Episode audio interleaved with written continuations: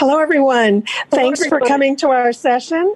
And we've got two parts to this session. The first part is going to be trick tips and tricks to vending. So, if you'd like to share a specific tip that you've learned or a trick on vending, and it doesn't have to be like just vending machines, but in the, your vending facility would be great. So, we'll first go to Karen, I guess. CEU credits first. Code, startup code. Oh, yeah, we better have our code. Yeah, okay. So, uh, your startup code, and again, this is only for those of you who have a credential that requires continuing education. If you are a a regular attendee, you do not need to worry about this. Your code is zero nine A eight C. One more time. Zero nine A like Alpha eight C like Charlie. Thank you very much and enjoy the session. Well, thank you very much. And Randy, we're going to ask for this last session because we want this to be as interactive as possible. If you see a hand up, could you please tap one of us on the shoulder or just kind of, you know, mention that there's a hand up so we can Sure, take I'll just some I'll audience. just interrupt you as soon as I can. That is terrific. I love being interrupted. Perfect. Um, so, welcome back, everybody. So, now we're going to talk about some tips and tricks and all the good stuff involved with vending and having a facility and, and doing all this while being blind. And I bet you even hear a funny story or two while we're in this process because I definitely have some good ones. But um, I think one of the biggest questions people ask so I, I do have a vending route. However in the past i did have facilities so i'm open to questions or thoughts about anything. But i'm going to specifically talk right now about the vending route. And one of the biggest questions uh, i think asked to me on a vending route is if a machine's not operating right what's the first thing you look at? And in a, in a logical world, that's a really good question. You know, bill receptors obviously would be your first thing to look for a jam. But the second most important thing to look at is your coin mech, and they are the most neglected parts of a vending machine.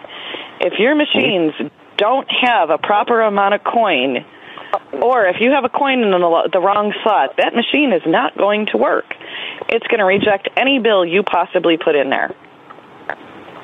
So that would be the first one. And I think for this session, why don't we just keep going around until there's a hand up? So that would be my first tip. Linda, why don't you go next? I, I have to definitely agree with you on the coin mech um, because not only it it, it will give um, an error and it will say correct change only, but even if it's saying correct change only, it's still going to um, not process like it's supposed to. Um, other thing you want to check is make sure that um, that your machine doors are shut properly. I know I've had problems with locking mechanisms not seating properly, and if that door is ajar, the machine is not going to function. It's going to throw an error code, and they're not going to be able to do anything with them. Okay. Um, Daryl has a hand up. Okay. And Daryl, I, you I was curious. You're, you're in vending. Are you through the uh, BEP by any chance?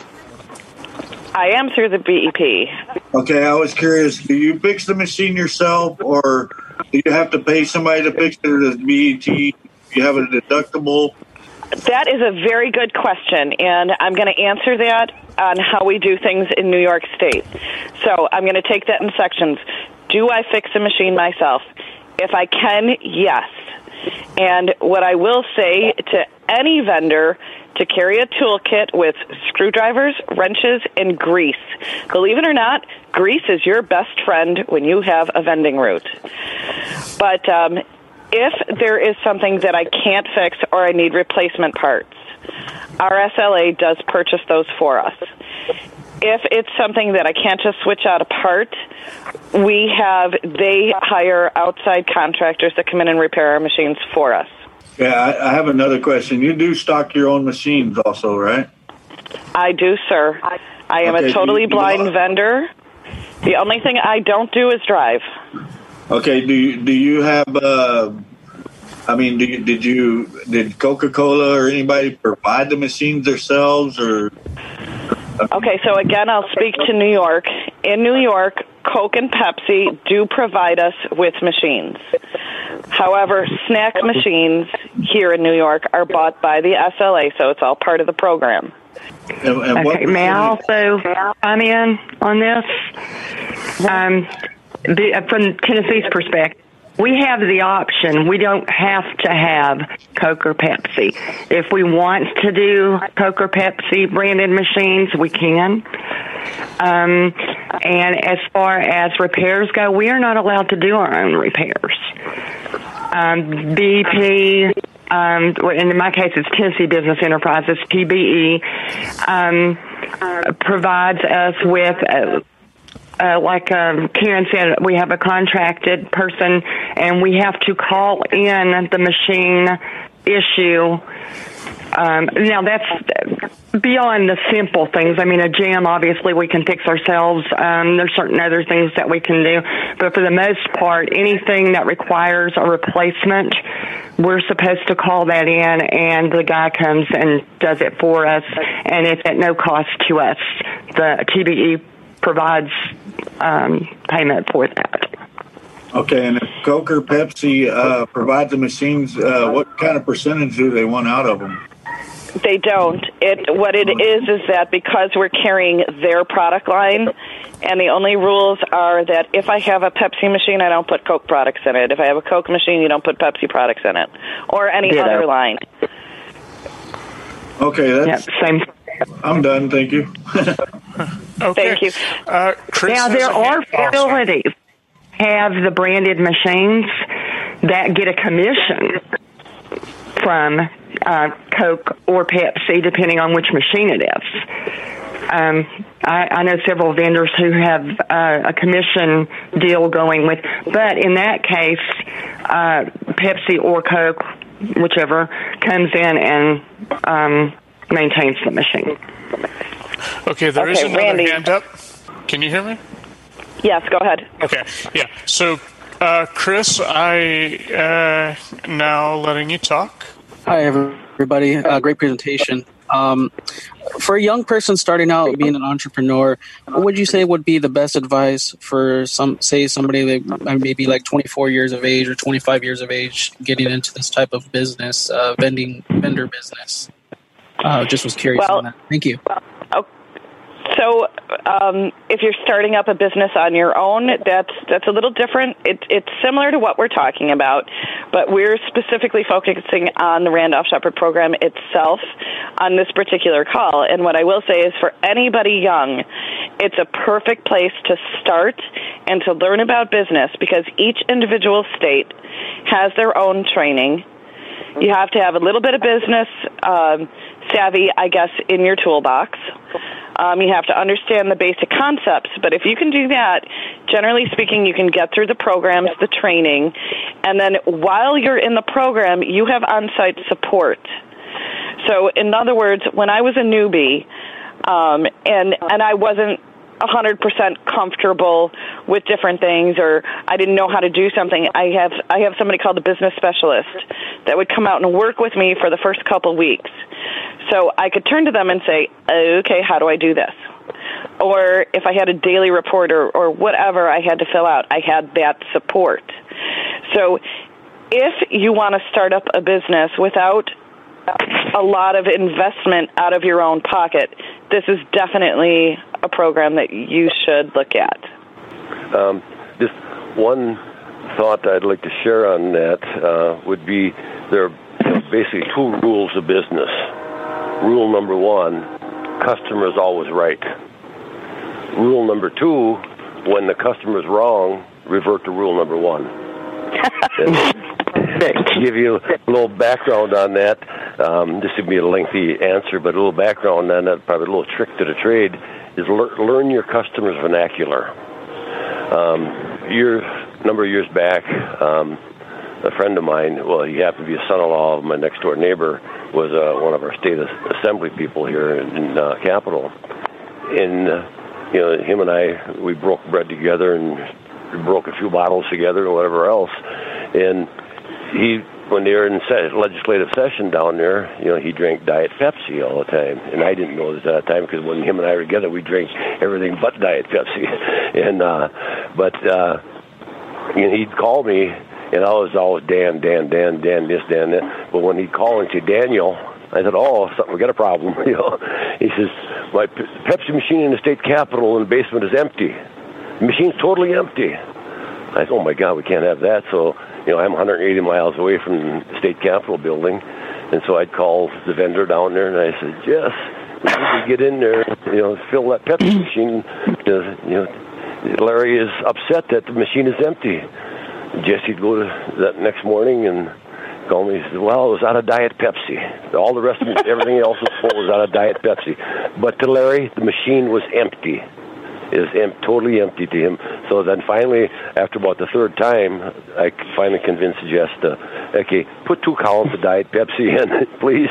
You know, because when Larry and I got together, we'd like to talk, we'd like to talk fun things rather than business things. You know, and another another incident is to you know, again, you, when your customer, rule number one, your customer is right, and rule number two, to revert to rule number one, is one time we were in the post office, in the, the PDF facility, and the postmaster walks in. He says, "The F, the blankly blank blank Coke machine is empty." And my driver, you know, uh, he was, you know, all of four foot twelve, and he had a, a little bit of Napoleon attitude toward him, toward him, and he says like, actually, it is, you know, it isn't empty. It's just probably jammed up. You know, he started barking back at the postmaster. Like, oh no, I had to jump in. You know, I had to run across the room and get in between them, basically. And you know, he was right, but you just don't talk to your customers that way. You know, say yeah, you know, say yes, sir, yes, ma'am. You know, I'll check it out right away. You just you don't accuse the customer of, of uh, not knowing what he believes to be true. You know, if the machine is empty, it's it's empty until you get in there and fix it and fill it or unjam it or whatever. You know, just learn your customer's vernacular and uh, you know, again, customer is always right. And rule number two is when a customer is wrong, revert to rule number one. It's definitely one of the most important things to remember in any business. So I hope we answered your question. Um, Randy, are there any more hands up? Uh, not at the moment. Uh, let's give it a second, see if anyone does. All right. If for the time Oh, being. I'll just. Oh, okay. We got a live one. Nice. Uh, it's Chris again. Hello, Chris again. I'm sorry, I, I had another question. Thank you. You perfectly answered it. Great stories, by the way. I love the stories you guys tell on this these uh, conferences here. so, first time ACB, uh, um, you know, convention I've been to. Um, another question is, how do you guys get around being totally blind? I know that may sound stupid, but you know, how do, how do you guys get around as far as transportation? Do you guys have drivers for you, or, or how does that work? So, oh, I'll answer that question. Thank you. Um, Chris, what Thank you. what state are you from, sir? I'm I'm in California, uh, Golden State. Well, hello, and that's where Miss Ardis is from. So, Hey. if you want to know more about the ACB and RSVA, she is right there to answer any of your questions or any of us. What's on her name call. again? Ardis Bazyn, Oh, and she is a lovely young lady who would love to speak with anybody interested, um, or any Thank of you us for on your help today, by the way, for answering my questions. Abs- Thank you. Absolutely. So um, I am going to answer your question, except I just distracted myself. What was this question? Uh, oh, how do we get around? Okay, so everybody's mobility tools are different. Some vendors do have guide dogs. Some vendors do use a cane. Other ven- vendors do have enough vision that they don't necessarily uh, feel it necessary to use um, either. Uh, I, I don't recommend it if you're visually impaired and living in a visually impaired world. A cane or a dog identifies you as being somebody with a visual impairment. And although there's that apprehension at the beginning, you want people to understand that if you walk into them, you're not being a rude uh, person. You're doing it because you do have a vision problem. Um, to get around on the vending route. That is the one thing as being blind individuals we cannot do is drive. So, in my particular case, I use a driver, and I work right along with my employees as far as filling machines. Um, nobody touches cash in my bill receptors except me, and um, one trusted employee who I'm actually is my daughter, so I trust her. But none of none of my other employees touch money. Period. They don't fill change. They don't take money out of machines. They don't do bank deposits. Um, the driving is the primary issue, but loading, unloading, and then what we have is we have equipment. I have something called an ID mate, which talks to me, and it scans the codes on products and tells me what that product is. Um, there's apps on most smartphones that have um, code readers on them, which comes in handy when you're in a grocery store or anywhere else, but definitely convenient on a vending route that if you have a bag of chips in your hand, they all feel the same. And you just scan the UPC code and it will tell you what the product is. Um, changing prices in a machine just comes down to memorization, the pattern of the code if you can't see at all. If you do have vision, sometimes you can read the screen, sometimes you can't. Um, but being that you do have a sighted driver, if there's something you miss, you can always, you know, look for maybe some assistance. But overall, as a vendor, you want to be able to do these things yourself. It's not just about doing a job, but it's about doing a job right and having that feeling of independence that you can do it, knowing you can do it, and also showing the customers that you can do it. I hope I answered that question. Also, if you don't have transportation, uh, this is Ardis, you can, you know, call a cab or, or Uber, or Lyft, whatever, to get to a place. Because I know after hours sometimes is a problem because you have your driver scheduled for certain times. So there may be a time where you're going to have to get transportation another way. So you have to be open to using other transportation. Buses don't work because the schedules aren't always good and they don't always go out to all the areas where you have machines either. So you have to be ready with other options. So you got to think outside the box. Maybe you have a relative you can call at a last minute, etc. And and that's just if you have a vending route. If you have a facility, which we'll talk about more in the second session, but if you have a facility which is can be um, a coffee kiosk, it can be a newsstand, it can be a cafeteria, a dry stand, a wet stand. There's all different types of facilities within the Randolph Sheppard program. And if you're in a facility where you're working 8 until 4 or 7 until 5, you can schedule whatever ride sharing uh, system you have. If you have a paratransit system, if you're on a bus route, there's all different options, and, and we'll definitely get more into that in the next session. Any hands, Randy? Yes, we have. Oh, nope, I can't call on that one because they don't have a real name. So, uh, person with the funny name, you know who you are. Um, if you change, your, if you will rename yourself, I will be more than happy to call on you. Now, if they're calling in from a phone, would it give you their name? No, it's not. No, no, no, no. It's uh, phone numbers I know to look out for. This is specifically um, a name that's not a name. I understand. Okay. Great. Okay, we we totally understand. So if there's no other questions right now, um, can I expand on what you were saying, Miss Karen? Sure, you go. I, um, sometimes you have a unique situation. In my case, I have a fixed facility, the nuclear plant, but there's there's two kind of weird issues. One, it is a 59 mile one way from my house. Um, and it's spread out like a subdivision. It's in sectors. So I have to have um, a, a, a driver, you know, um, that will commute from Knoxville, which is where I am, to Spring City, which is where my facility is. But also, a, truck with a driver for getting product from uh, my warehouse, which is on site, uh, to the various buildings um, within the facility. It's the um, 39 machines spread out, um, you know, over uh, what amounts to about, I guess, maybe four miles.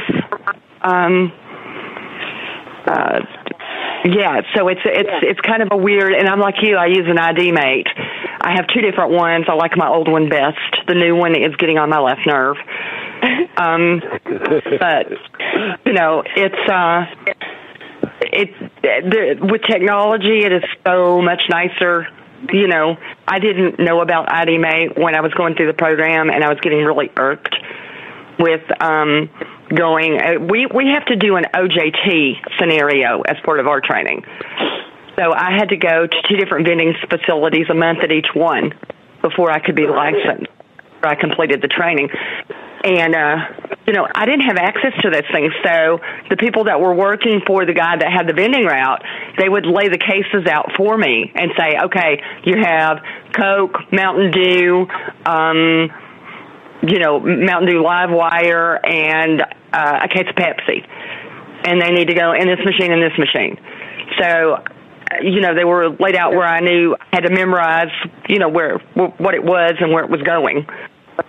Um, so the technology part of it is uh, huge um, for the independence thing.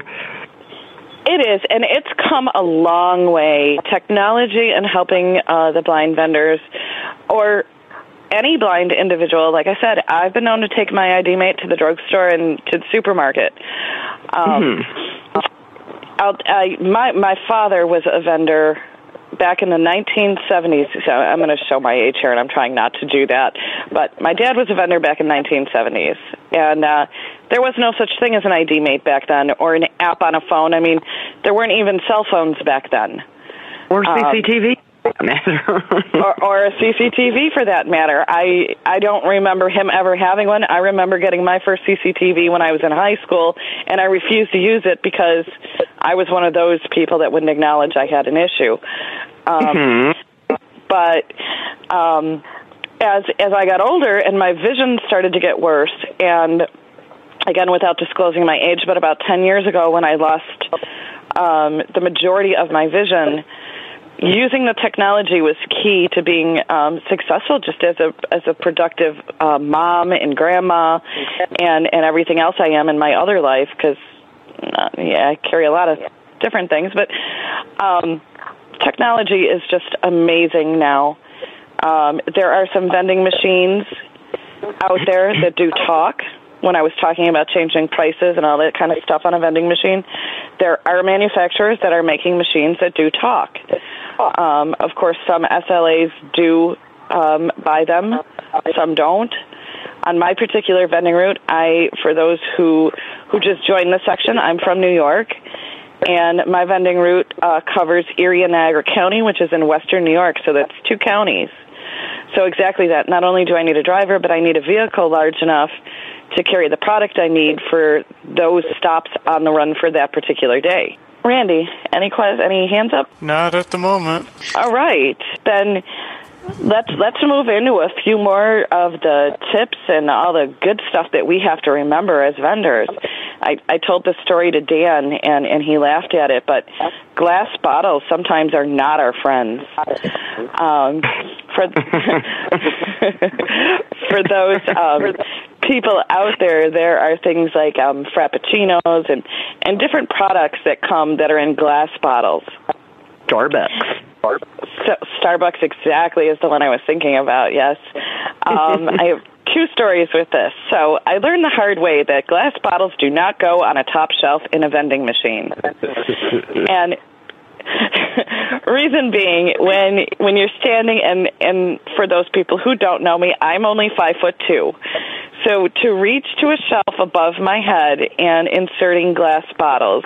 And i tend to go a little too fast for my own good sometimes. But you're putting glass bottles in a slot. If one slips what do you think is going to happen? And i'd love to know how many people on acb radio are laughing at that one right now.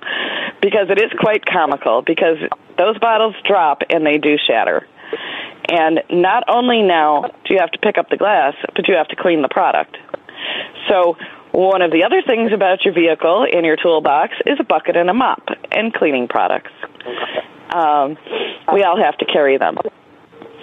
Another thing with the glass bottles, and this is kind of a sad and gross story all rolled into one, but I was putting Frappuccino bottles in a bottom row of a machine because I learned my lesson already with shattering them. And there was a little lip up on one of the bottles. And I, I didn't think much about it. I felt it and I ignored it. And as blind people, when we feel something, we better learn quickly not to ignore it. So I'm putting these bottles in a um, bottle drop, which is a clear face machine where you put bottles in front and you have to rotate and all that fun stuff. My daughter, who's one of my primary employees, said, "Oh my God, get out of the machine!" Like, okay, what? Your hand is covered in blood. You have cuts all over yourself. All right, so now I'm at one of my facilities, and luckily for me, they did have a wash sink right in the cafeteria I was in.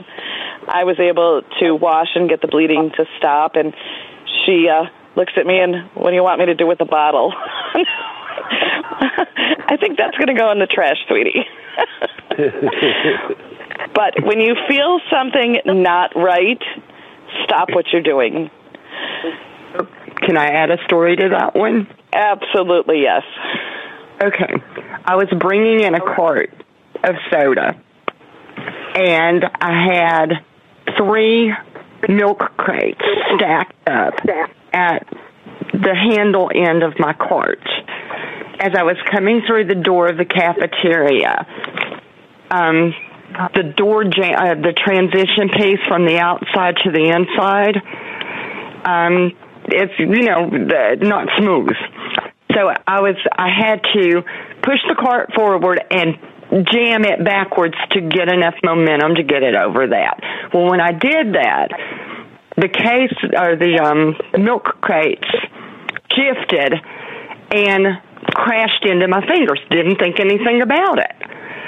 So I'm come into the cafeteria and I'm starting to unload my product. And the girl who was working for me at the time went, "Oh my God, you're bleeding." And I'm like, there's no, how am I bleeding? I haven't done anything. Well, when those milk crates shifted, the plastic on the outside of them had cut my knuckles across four knuckles and laid them open. And I never even felt it. But I was tracking blood everywhere. Well, that's the last thing you want to do in a federal facility because blood, oh my God, that's hazmat.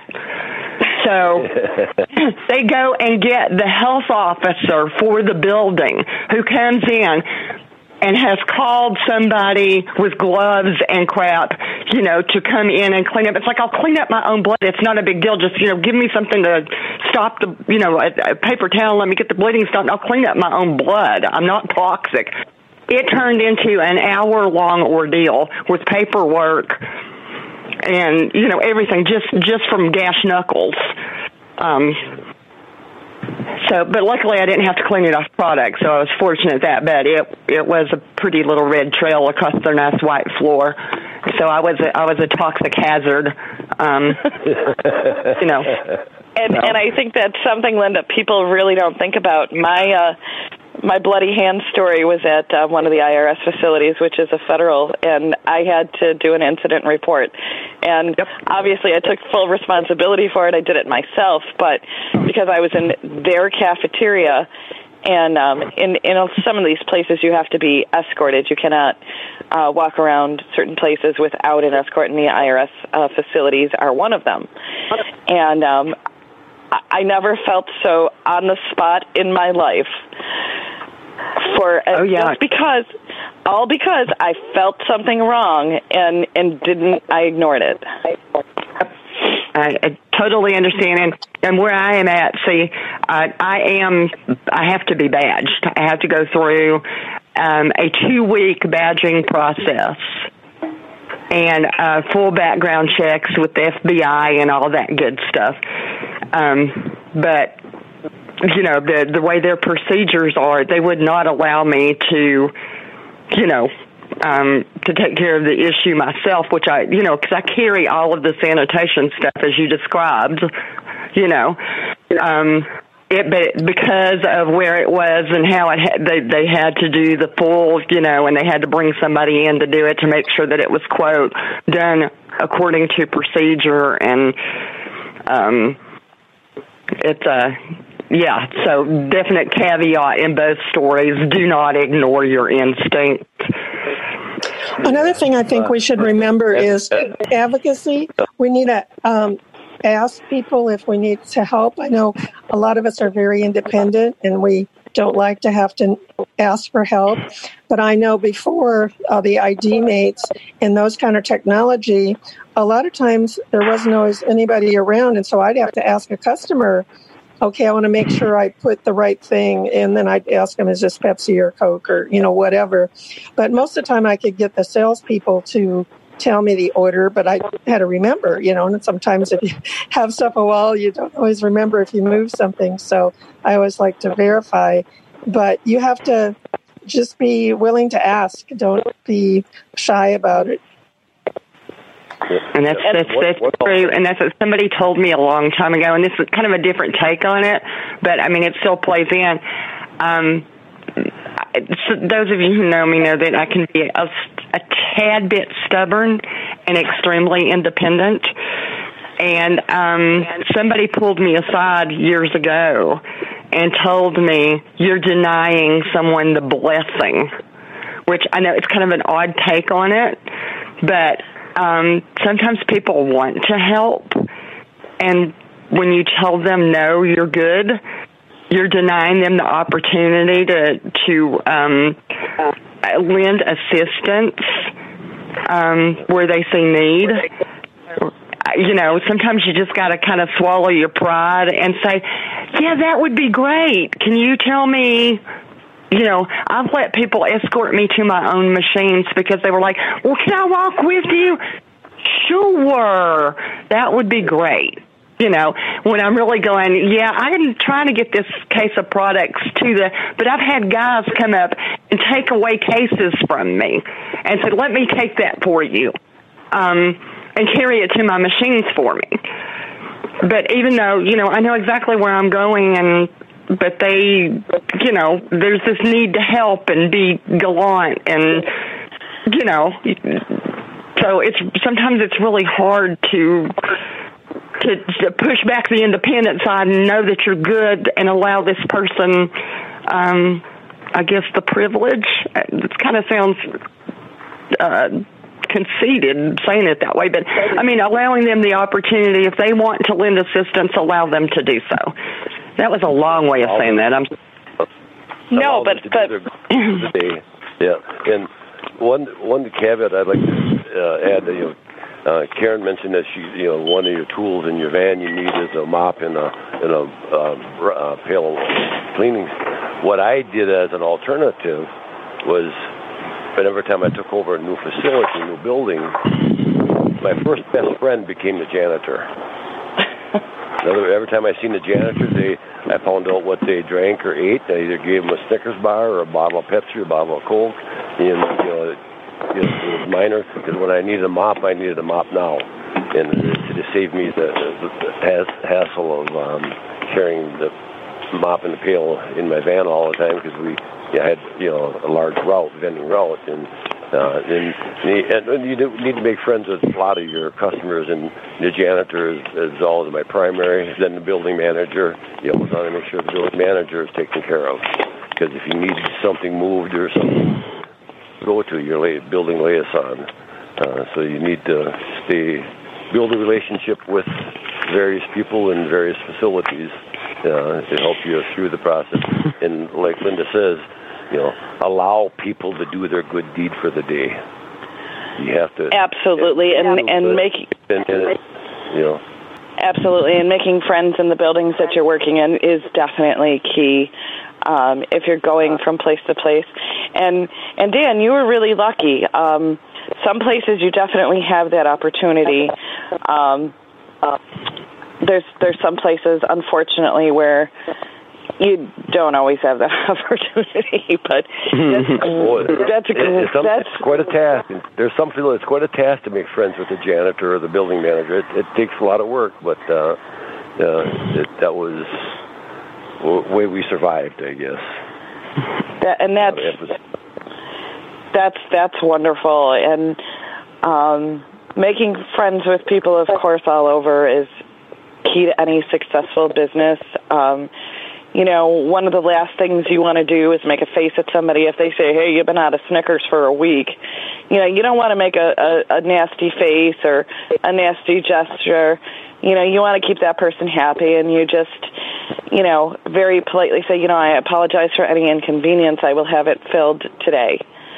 Um, to the best of your ability. I get calls from people, "Hey, you're out of X, Y, and Z," and it doesn't mean you have to necessarily be there the next day, but what you do want to say is, you know, I'm really sorry for the inconvenience, but I will get there just as soon as I possibly can.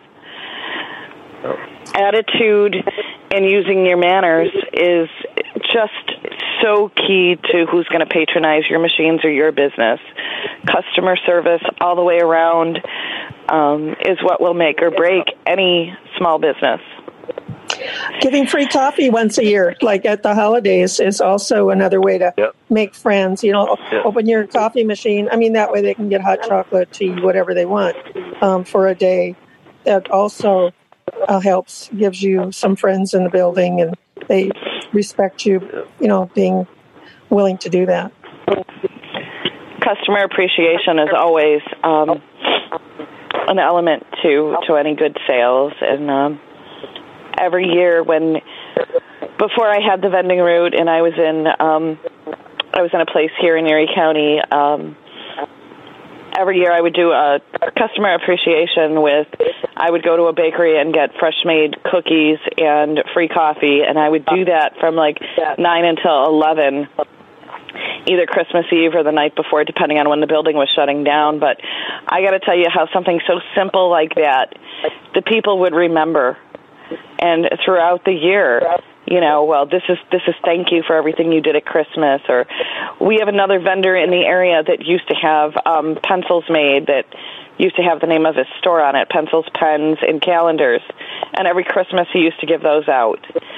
Um different managers do different things but saying thank you to your customers for for keeping you going is at the top of the list of things that have to be done that's what, and for security, we, I mean, we, part of what I have to do, we, we have to go through a very secure area.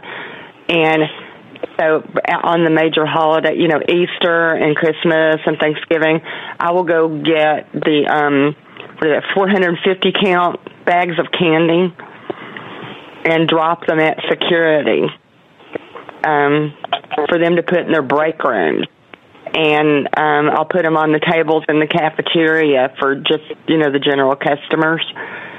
Um, just yeah, and then um, what's the other? I don't know if you know who Mrs. Prindables, the you know the fancy apples. I get those for the uh, the property management, our liaisons, and our um, we have a little catering element that goes along with um, with with the facility and our um our catering the people that um you know that call us for for catering meetings and stuff um you know i send them you know one of those fancy apples or two of the fan- it depends on how many people's in their office but yeah, just all those little touches, and they remember who you are, and they appreciate you. And if there is a problem, if something's going on, or if there's going to be a change in population, they will contact you and say, "Hey, has anybody let you know that there's going to be 400 people fur- furloughed, so that building's going to be empty?" Or, you know, it it works out nice um, in a lot of ways to have those relationships. It definitely does.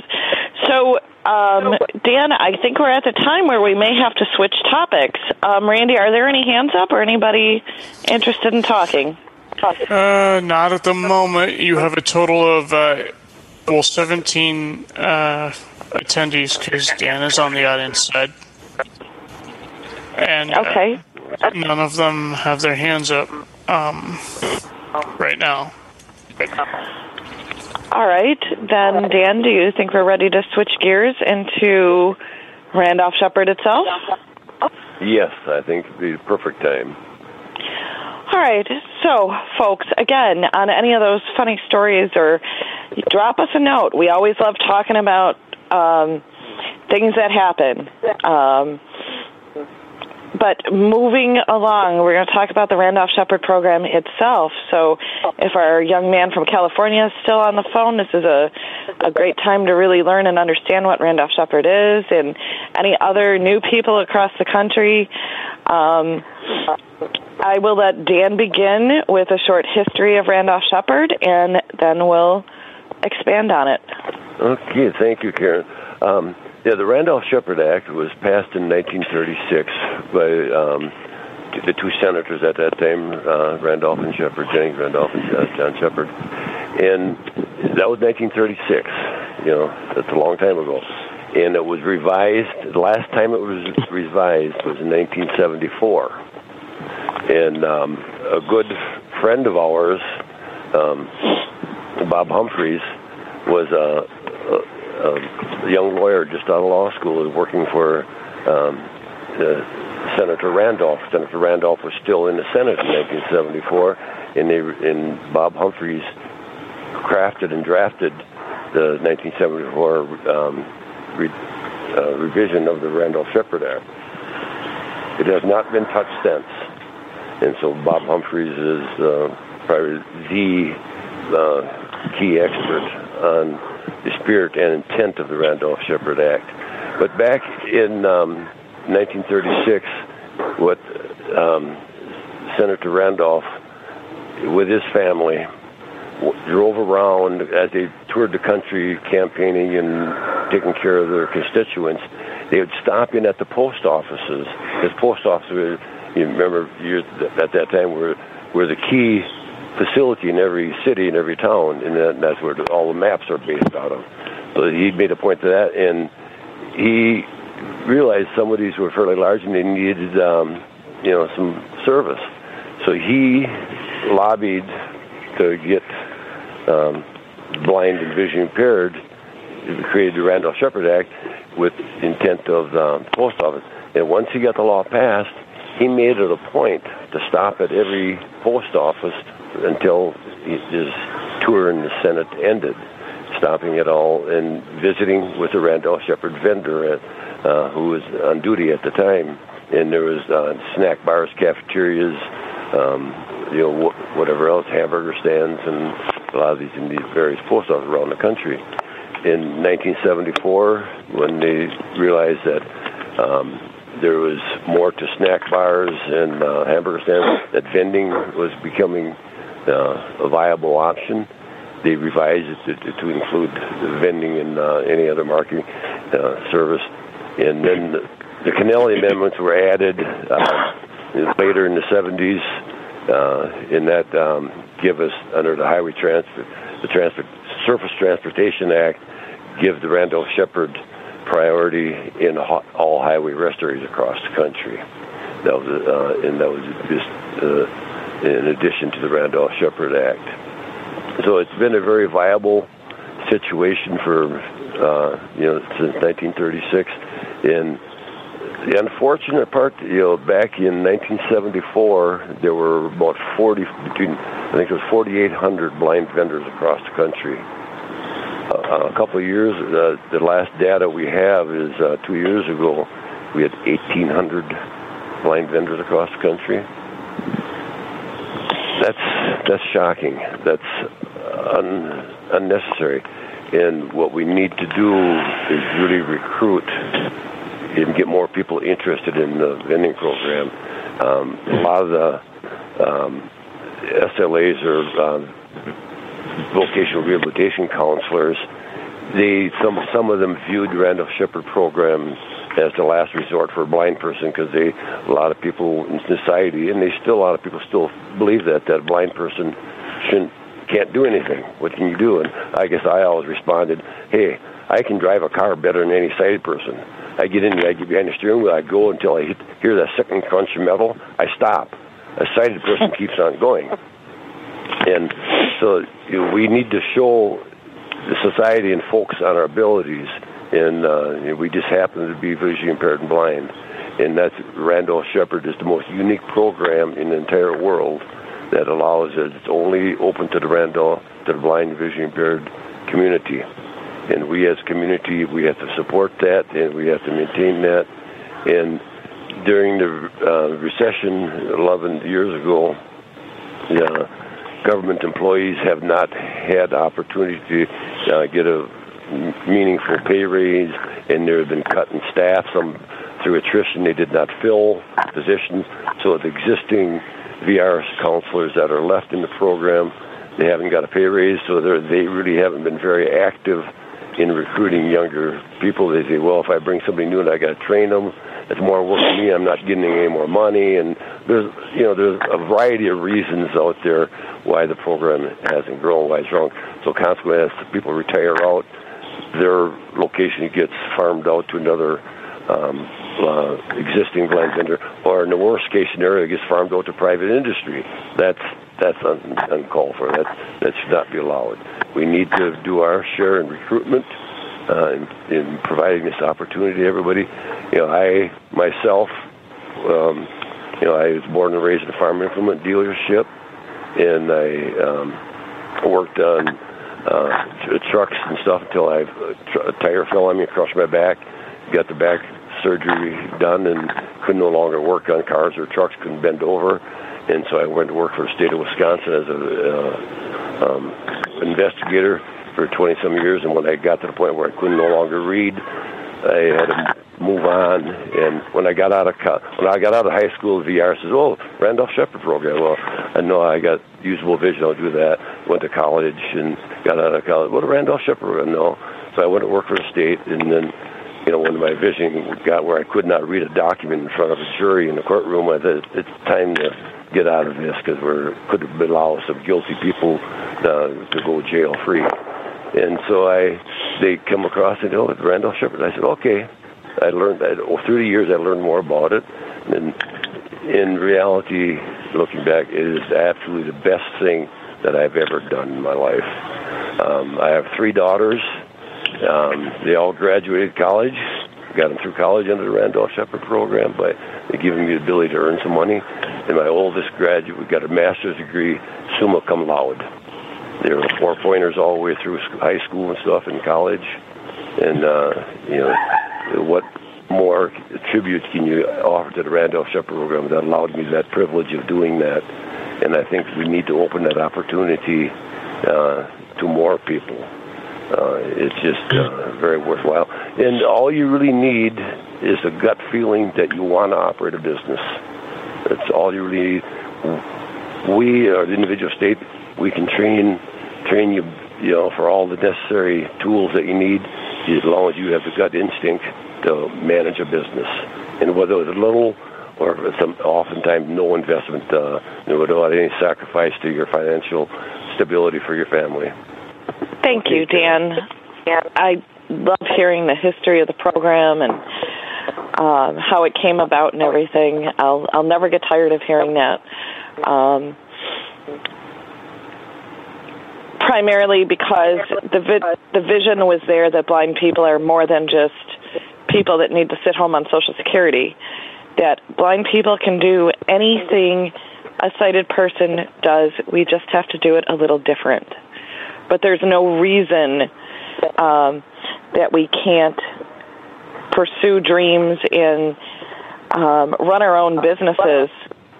And and I'll tell you guys a little bit about myself. And and for those of you that know me, will think this is adorable. But I'm not really big on taking orders from people.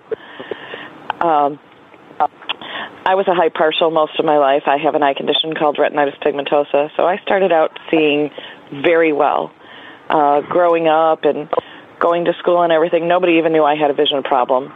And when I looked like I had a vision problem, I would make some dumb comment like, you know, I wasn't paying attention or whatever. I'd rather make myself look stupid than admit I had a vision problem. Uh, same thing with using a cane. I would put myself in dangerous situations until I finally realized, okay, stupid you know, why are you embarrassed to to be blind? And um, finally, I started using one, and I found out that I was a whole lot safer. But prior to Randolph Sheppard, I did a lot of accounting work. Um, for a long time, uh, I worked for a mortgage company, and after that, I started doing private contracts, doing. Um, some people may be familiar with this term, but uh, corporate reviews. Um, I absolutely hated doing audits, so I went more into reviews and I became a troubleshooter, which meant I could find mistakes in just about anybody's accounting. However, it's a very visual field. And can you do it without sight? Yes, you can. But it was a whole lot easier when I could look at pieces of paper and compare and see where the errors were and and I was quite good. But as I got older, and again, this is so hard not to disclose age, but as I got older and I was finding that my vision was starting to deteriorate, which they always told me it would, but I really didn't believe them because, you know, in my mind, I was something special. Um, when I started to lose my vision, and I started getting more involved with some light advocacy, and I started just nosing around a little bit, and knowing I I grew up in a house where my father was totally blind, but he built houses, and I was like, well, he can do that. And then he was also in Randolph Sheppard when I was a little girl. So in the 70s, I'd go and I'd sit on the floor and I'd fill my dad's machines with cigarettes or soda. And back then it was all cans. There was no such thing as bottled soda. But I, I kind of always had that in my mind. When I realized that a lot of the software for accounting was not made accessible back um, about 10, 12, 13 years ago, and it was just getting more and more challenging, I had to make some tough choices in my life. So in 2009, I um, contacted the New York State Commission for the Blind, and I'm like, okay, I want to know more about the blind vendors program here in New York. And they more or less told me what the training was and what I would have to do, and um, didn't really seem all that bad, except the taking orders from people at the beginning, which again revert back to the I'm not good at taking orders from people. Um, but I got through it. I'm also a mother and a grandmother. I have four children and I have four grandchildren. I own a home in the suburbs outside of Buffalo, New York. Um, I don't I don't do too bad for myself. I started out in a very small facility and like any other program or job or career, you have to pay your dues, which meant my first facility was very small. Uh, not a lot of people in the in the building. The income was not great, and it was all the way in Niagara County, and I live in Erie County, so it was an hour ride every day on paratransit, which was absolutely terrible. But I paid my dues. You work your way up in the program. Most states either have a priority system or some way of advancing people depending on your sales or on your years in the program or a combination of both. Um, all different states run run different. To work your way up and the average salary in the state of New York for a blind vendor is 46,000. However, we do have some managers making up to $100,000 a year. The benefits here in New York is I don't pay rent in when I had a store in the in the buildings. You don't pay rent. You don't pay utilities.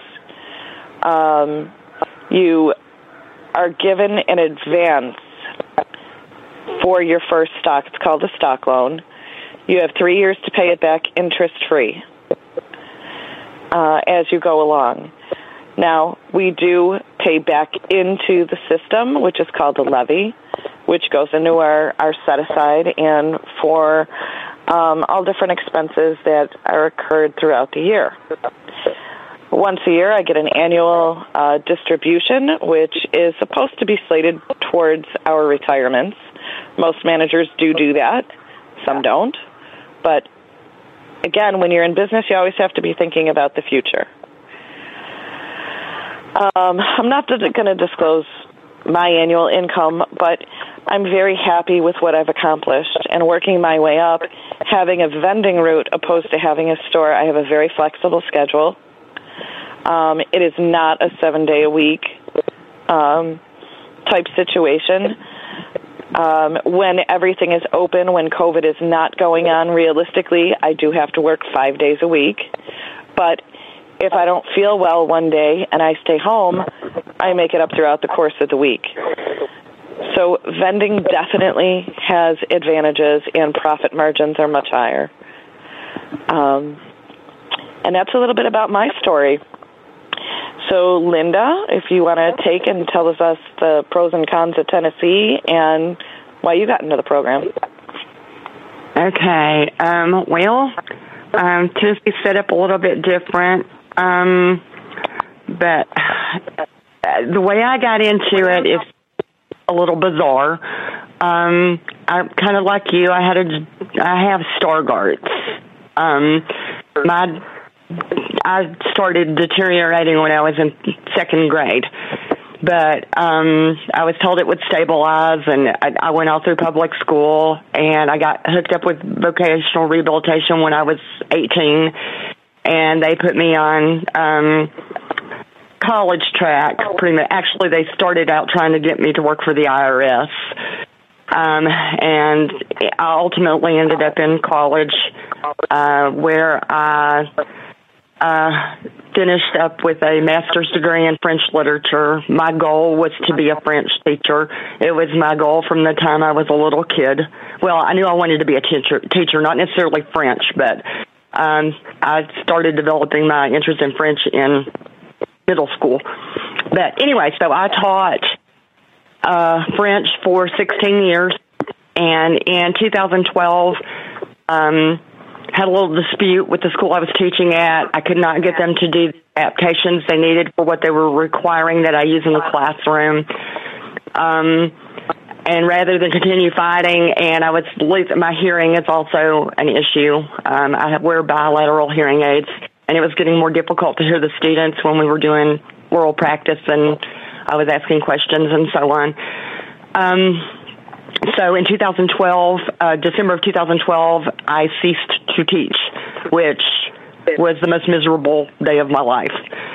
So for the next three years, I tried to figure out what I was going to do, what I was going to become, what kind of uh, what kind of uh, profession that I could go into with a master's degree in French. That's not exactly. Oh, and my minor is in special education. So, um, interesting, you know, kind of a weird combo of things. But, um, I was trying to find, you know, something, something I could do with those.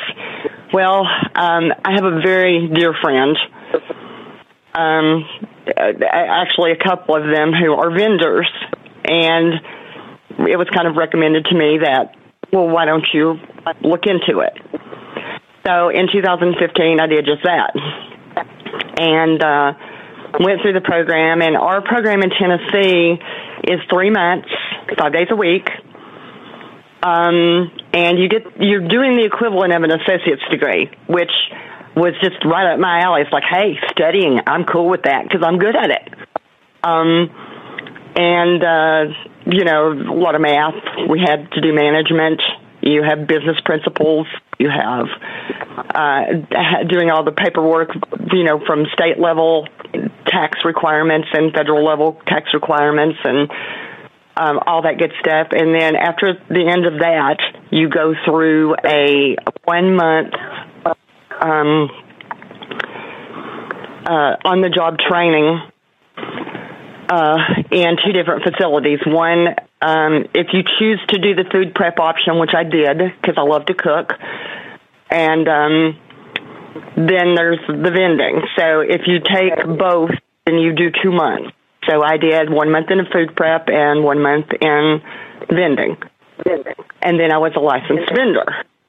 And my first facility wasn't until 2017 so it took a while before something became available. So I was yet another two years unemployed. Well, actually, I did teaching for um, a local nonprofit uh, that needed someone to teach um, GED classes. So I did that for a year um, while I was waiting for facilities. In Tennessee, we have a bidding process, and it's actually not a bid like like a government contract thing. It's you put in your interest for that facility, and then you have to go through an interview process um, in order to get the facility. Uh, what happened was I went and um, interviewed for one, which I knew I was outclassed for because it was a rather large one and it was my first time out. So I ended up temping the facility of the gentleman who got the actual route. And, um, you know, it was my first ever uh, business adventure, and boy, it was a, a learning experience and um, somewhat of a crash and burn. I figured out I am a great cook and a lousy manager of people because it was a lot of employees and um, uh, hard to find uh, people for because the pay scale was so tiny. And you also had to go through badging and be um, through background checks and drug tests. And some people could pass the drug test and not the background test, or they could pass neither. Um, so anyway, when that my time at that one ended, I was relieved because it was way more than I could handle. But I learned a lot, a lot.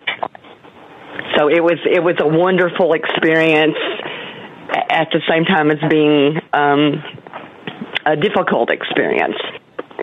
And uh, the facility I'm in now is is also a fixed facility, but it has a route component because it's spread out over acreage. But um, anyway, that's not really a nutshell, but that's the the the path to where I'm at now, and I do love it because, as Karen pointed out, there's a lot of flexibility in your schedule. Um, you know, right now with things being slow, it's two days a week.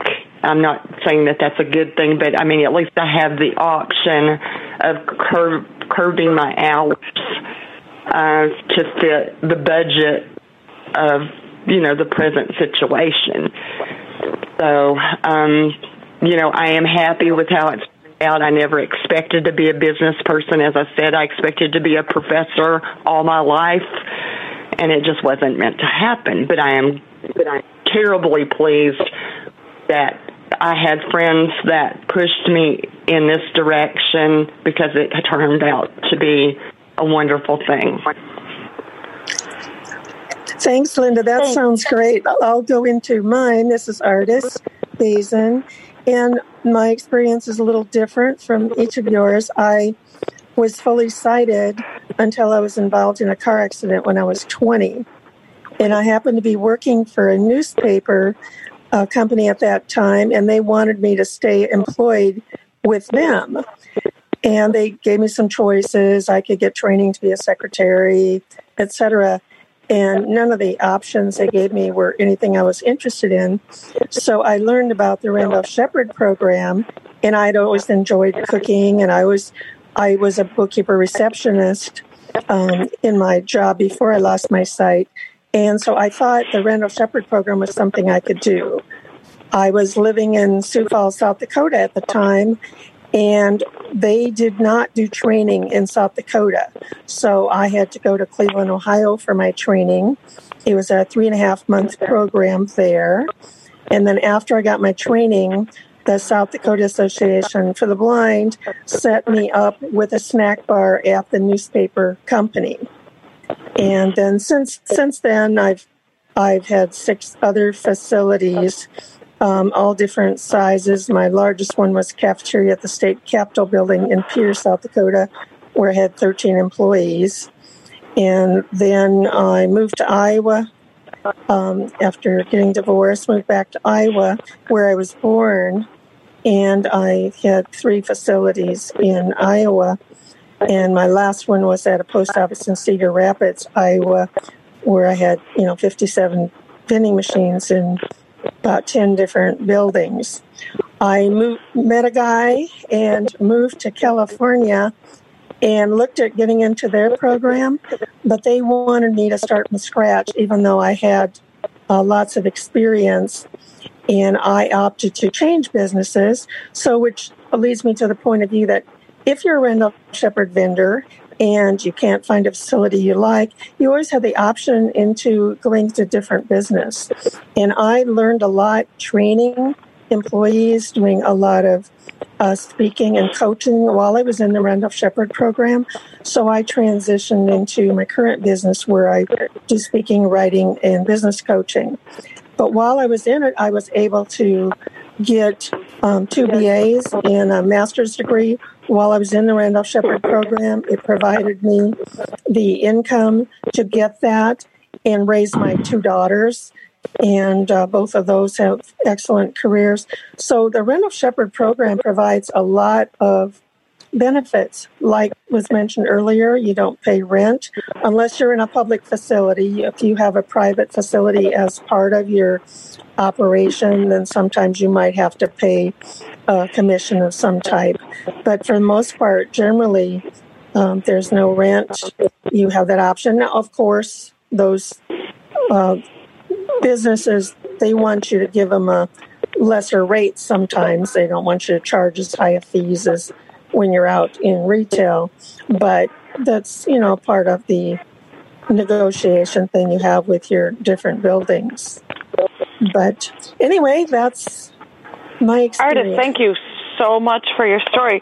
We have about 10 minutes left to this section, and this is our last section. So I'm curious, Randy, is there anybody out there who has any questions or anything else that they'd like to add?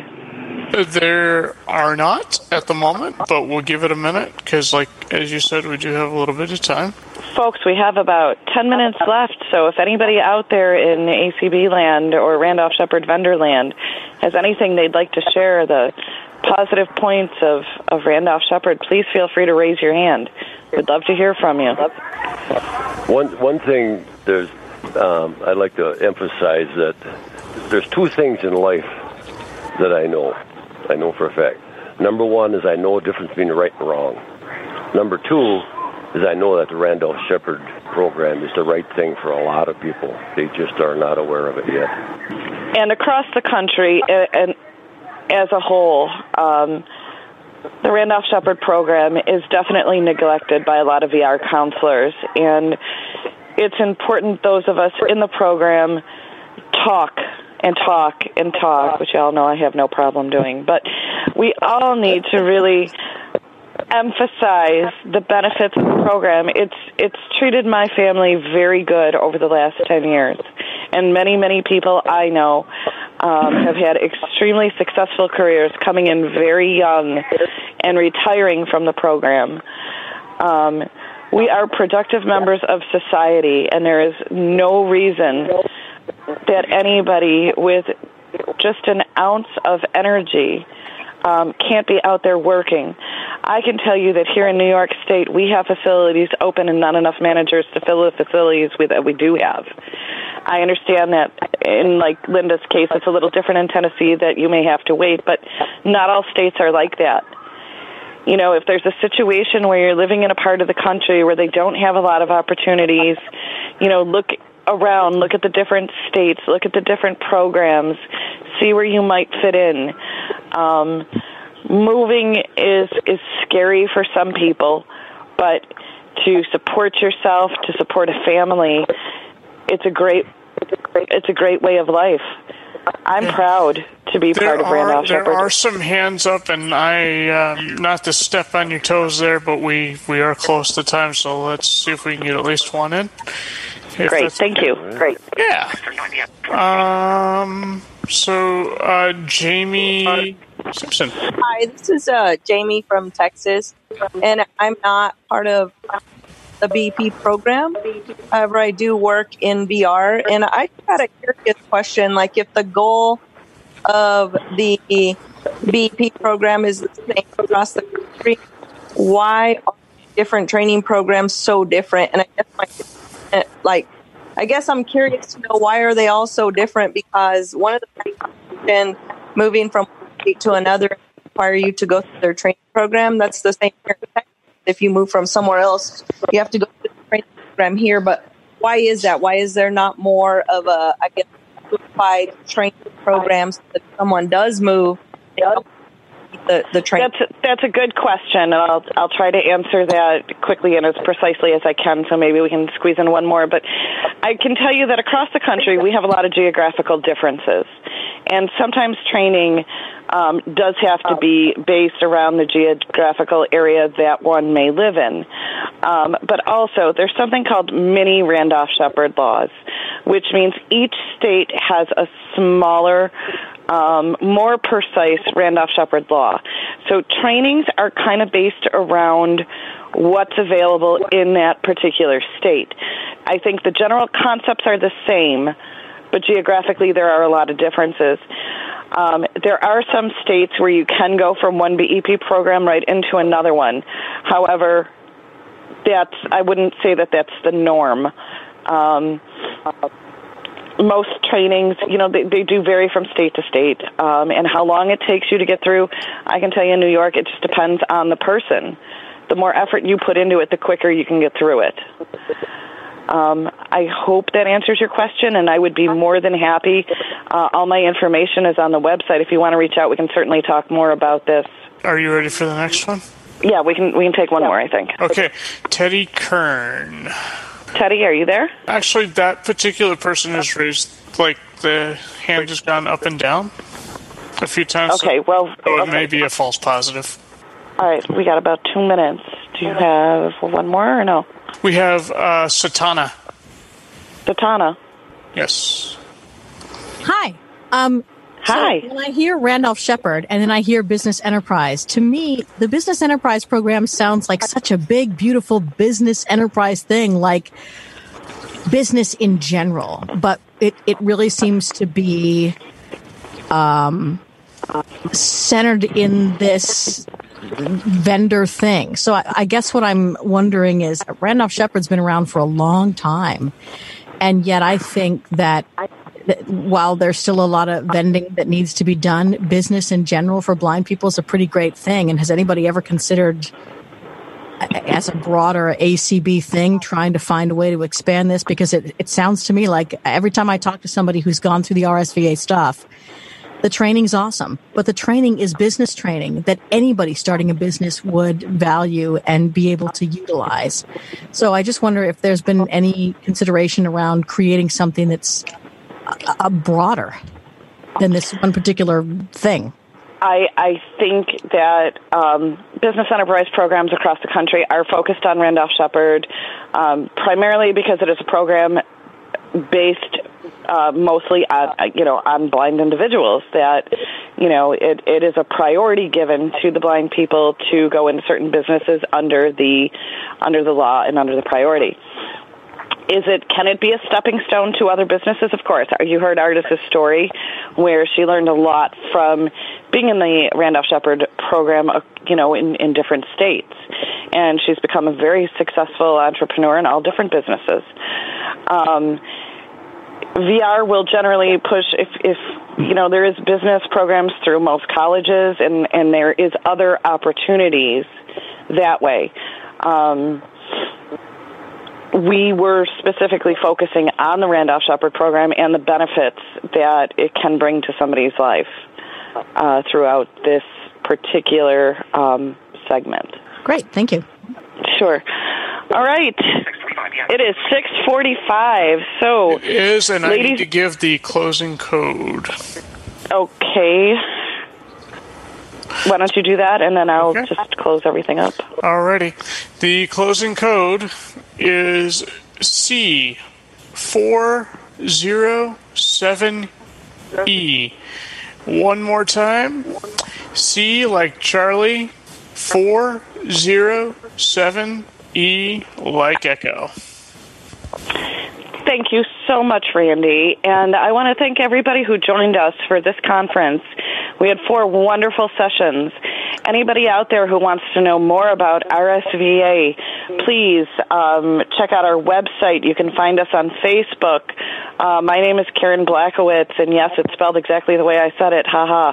Uh, I'm on Facebook, always available to talk and answer questions. Um, I believe my name is actually spelled out in the program if you're looking to find me. Dan Sipple, Ardis Base, and Linda Ellis. thank you all so much, and thank you to all of our listeners out there. And we hope you have a very positive experience hearing about RSVA and everything that we're into and looking to do into the future.